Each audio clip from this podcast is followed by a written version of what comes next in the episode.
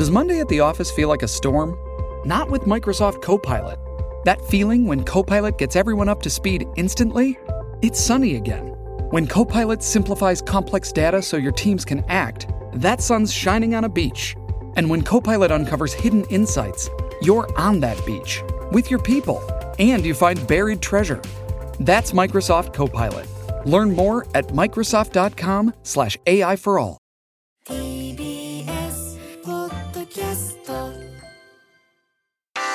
文化系トークラジオライフ。文化系トークラジオライフ今回パーソナリティを務めるライターの山本ポテトです。今回のテーマは分かっちゃいるけどやめられない今依存から考える赤坂 TBS スタジオの第6スタジオから朝の4時まで生放送でお届けしております。えーっとですね早速メールを読んでいきたいと思います、えーラジオネームどら焼きさん。分かっちゃいるけどやめられないのは大盛りと半ライスですいいですね、大盛りや半ライスがお手頃な値段だとついつい両方頼んでしまいあ食いすぎたと反省しています。あるラーメン店に行った時に毎回同じ失敗するのでこのラーメン店では大盛りと半ライスは一緒に頼まないと決意しても忘れそうなので スマホのメモ機能にメモしたところ先日ついにその店で両方頼まないことができました。思っているだけでだけでなく行為とともに何かに残しておくのは大事だなと思いましたというすごくねタイトルですね。タイトル超わかメるね。ールをいただきました。だけど小川さんちょっとさっきの話に引き続き、あはいはいうんうんえっとですね、さっきあの、まあ、コールリッチの話とか村上春樹の話したんですけど、本当は小川哲さんの話したかったんですよ。あーはいはいあの小川哲さんの「君のクイズ」っていううん作品の中で、そのクイズ大会の決勝戦で一文字もクイズ読まれてないのに、早押しして当てるっていう驚異的な人が現れてるんですよね。小川聡さんですかね。ああごめんなさいごはめんなさい。あサトシさんって読むんですね、ずっと哲さんって私も読んでた。どうしよう、でまあそういうなんか驚異的な域まで達するすごい人って、どの世界にもいるじゃないですか。まあ、ある意味小川さんはその小説の世界では驚異的な人だと思うんですけど、彼が描くこのクイズ王みたいな人は、もうこうクイズ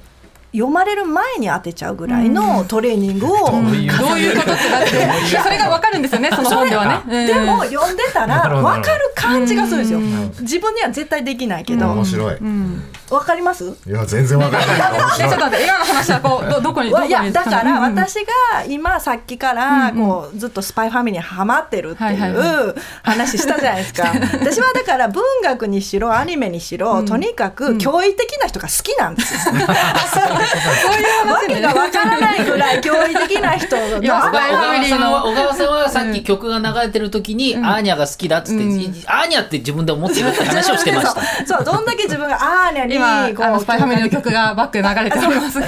そうなんです。だから、まあ、まあ、その、ねえっ、と、うんアーニャのような、彼女はエスパーで、で、彼女の養養父っていうんですか、うんが、そのスパイで、お母さんは殺し屋っていうね、うんで、みんなそれぞれ驚異的な力を持っていて、すごい活躍するわけですよ。うんね。で、だから、その。自分はアニメを見ても文学作品を読んでもなんかどうなってるんだろうみたいなワンダーの世界うん。脅威脅威っていうのは本当にどういうことになってるのかなみたいな世界に入り込むっていうことで、さっきミックスナッツを、あのねあのぜひ聞いてほしいなと思ったのでそういます。そういうそういう文脈がありました。でなんか小川さんに続けてお聞きしたいんですけど、まあ、その小川さんがご専門とされてる、まあ、古今東西東西のこう文学作品からケアを読み解くみたいな時に、まあ、その時に結構依存っていうものって、ん。なんていうんですかね、まあ、自立とに対して依存は、まあ、ちょっとあまり良くないものだとされているみたいなところへのこう依存のこう捉え直しみたいなのがあるんじゃないかと思うんですけど、このあたりどうですか？そうなんですよね、うんでそれでちょっと読み上げたいなと思っているメールがあります。はいはいあの51番トゲトゲトゲゆずさんですね。でこの方はあのえー、と私が分かっちゃいるけどやめられないのは人のご機嫌取りですっていうふうにおっしゃっていてちょっと続けて読むと、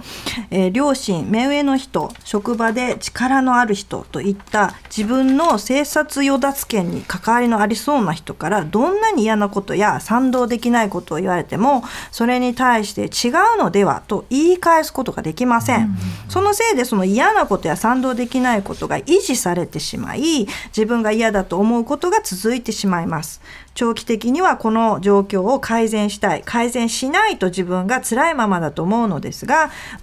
目先のちょっとした安定格好相手を怒らせたら気持ちがそわそわしてしまうのでそれを起こさないようにすることを求めてしまいます。これが私の生きる、えー、術と言われればそれまでなのですが、現在さまざまなハラスメントの問題が、えー顕在化する中自分のやっていることを相手に言い返さないことが今の社会構造の維持や強化につながっており自分は構造の被害者というだけではなく加害者にもなっているなと感じています。それがますます次の辛い状況を生み出しているのだろうと思います。依存がテーマになると単に個別の関係性行動物質への依存やこれなんて読むんですか？ちっちゃく私癖私癖が取り上げられがちですが、えー依存や私癖が社会が抱える問題をあぶり出す契機にもなればと思います。これがあのすごい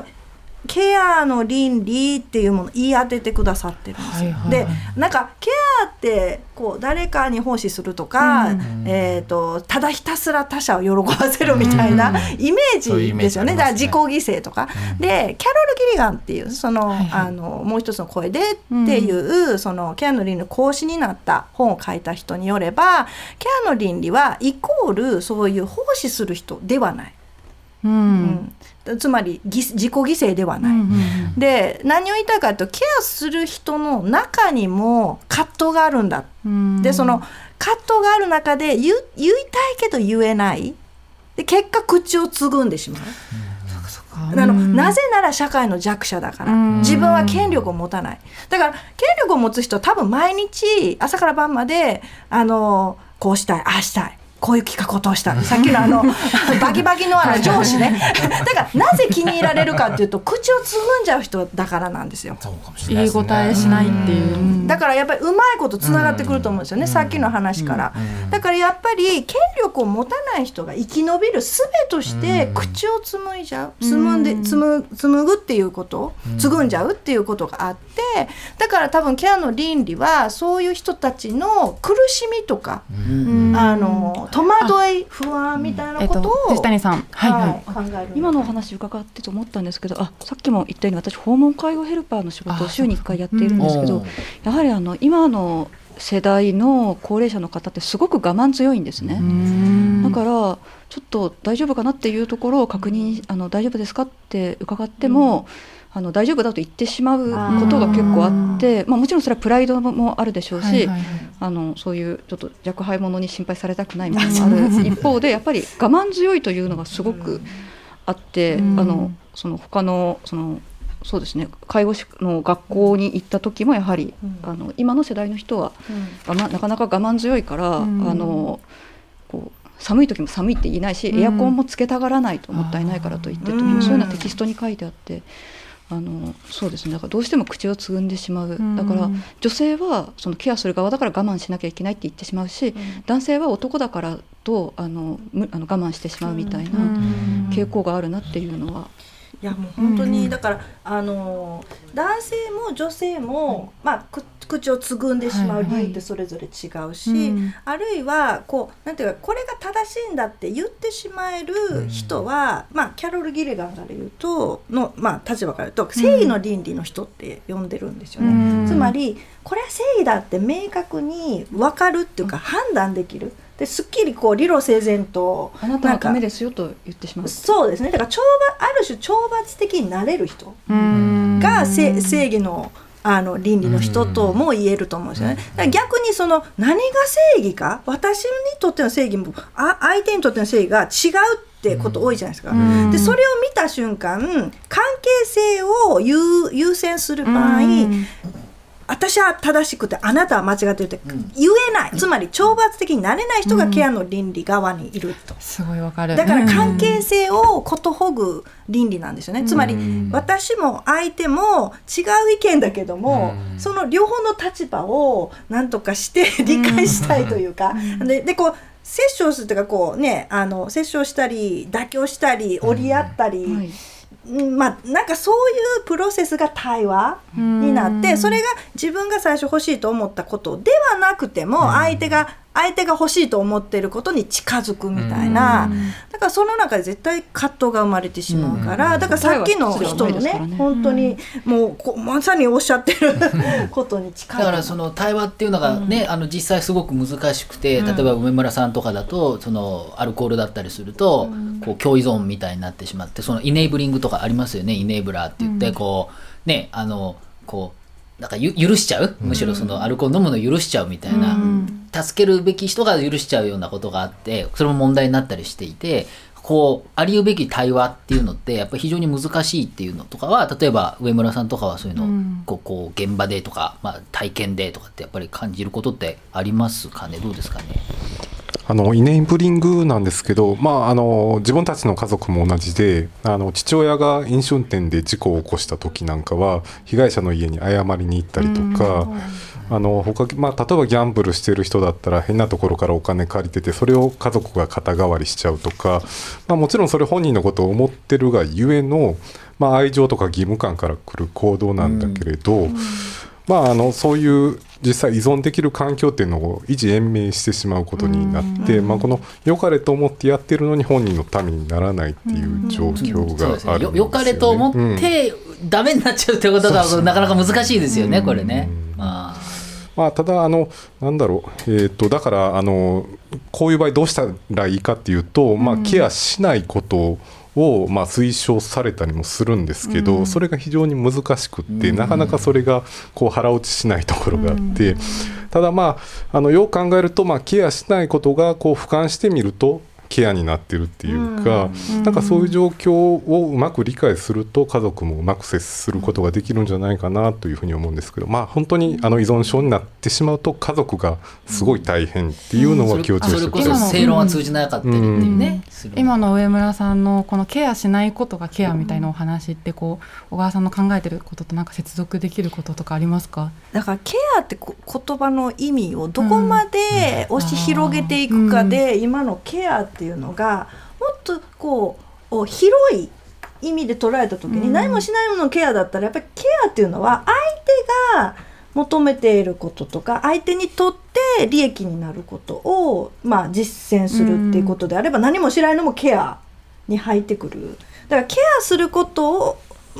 まあ、ケアすることイコール世話するとか介護するとかだとちょっとこう競技になってしまうかもしれない、そういうそういうケースですよね、うん。多分。ね。それは本当にあの介護の教育の現場でもまず習うことの一つではありました、家族が全部背負い込んではいけない、だからあのこれは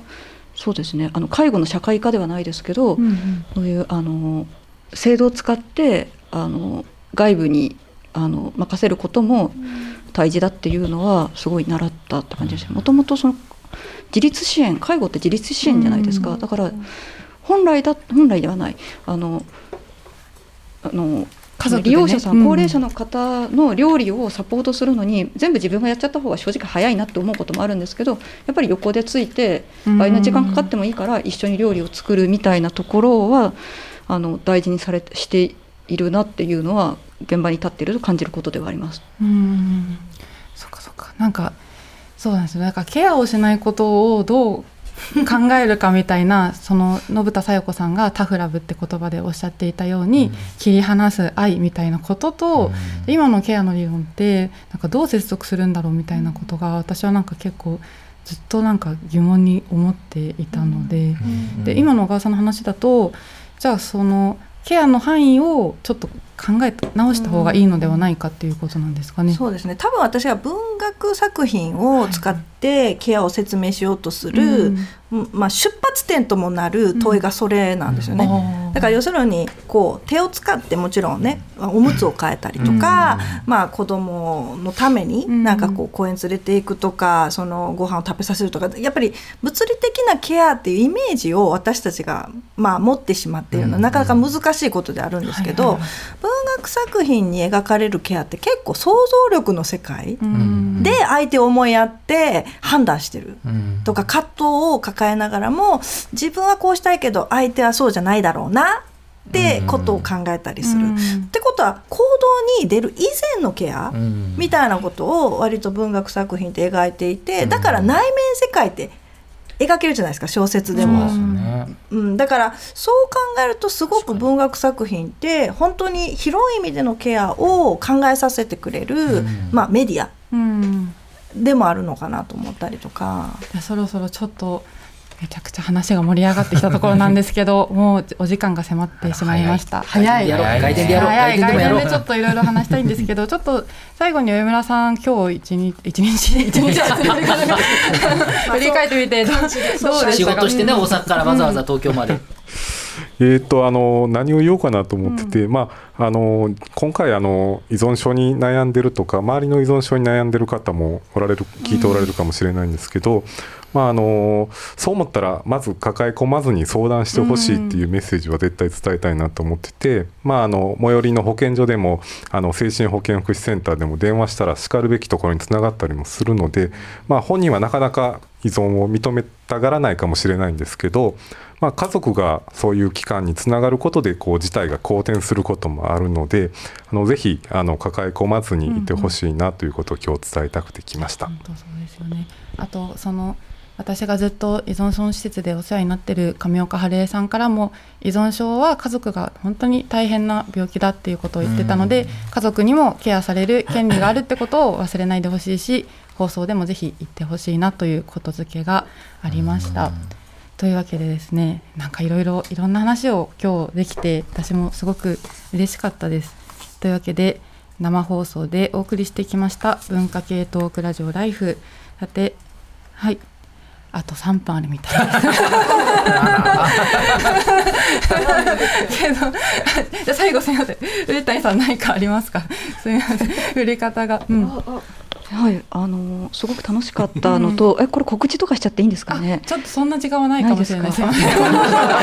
き話してた連載の書籍がおそらく年末か年明けに出るかなって感じです。じゃあ楽しみです。その話はちょっと外伝で聞きましょう。はい、もういいですかね？もう始めちゃうかな？すいません。はい、ミスりました。というわけで生放送でお送りしてきました。えー、文化系トークラジオライフ。さて今夜の放送内容はポッドキャストでも配信します。えー、Spotify や Apple など各種配信プラットフォームで文化系トークラジオライフと検索フォローしてみてください。ポッドキャストでは本編に続いてこの後収録するライフ外伝も配信します。外伝収録の様子は YouTube ライブで動画生配信しますので生中継しますのでまだ頑張れるという方はどうぞお付き合いください。詳しくは番組の X, X になったんですね。のアカウント life954 をご覧ください。次回の放送は12月24日日曜日クリスマスイブですね。深夜1時からの予定です、えー、テーマなど詳しいことは番組のウェブサイトをチェックしてください。また番組をお聞きになった感想もお待ちしております。メールアドレスは life.tbs.co.jp ライフの続き綴りは LIFE です。本日は生放送に朝までお付き合いいただきありがとうございました。あと1分あるゲストの皆さんも 大変にお疲れ様でした。なんかむずい。なんかいつもチャーリーさんがパチンってやるから簡単だと思いきやこれはすごいめめちゃくちゃ難しい技術であることが分かりました。もうポッドキャストとかもあるからそうそう。どんどん聞いてくださいね。そうそう。どんどん聞いてください、外伝でね。外伝でね。もっとすごいテーマ 出てくるから。まだ話足りないんですよ僕たちは。本当ですよ。読みたいメールが一読みたい個あメールがね。ありますからそういっぱいあるんですよ。ねあるあるある。で今回本当メールもなんかすごい60件以上いただいて、読みたいメール。そう読みたいメールがめちゃくちゃいっぱいあるのでそのあたりもね外伝ではご紹介できればと 思いますね、思いますね。まだあるよ。あ外伝ではあのよりあの小川さんにあのケアの話をねもうちょっと深く聞いてみたいのとあとなんかまだちょっとね私が話足りなかったセルフケアの話とかあと頼他人に頼ることとか、ね。あと自助グループの話もなんかもうちょっとできたらな時間が足りないなって思って今すごい時間が余ってる。状態が続いているんですけれども。はあこんはいこんなに難しいと思いませんでした。でちなみに私この企画ずっとやりたかったので本当にできて嬉しいです、というわけで文化系トークラジオライフお相手は山本ポテトでしたえっ、と次は、えー12月24日日曜日深夜1時からの放送です。それではまた次回。文化系トークラジオライフ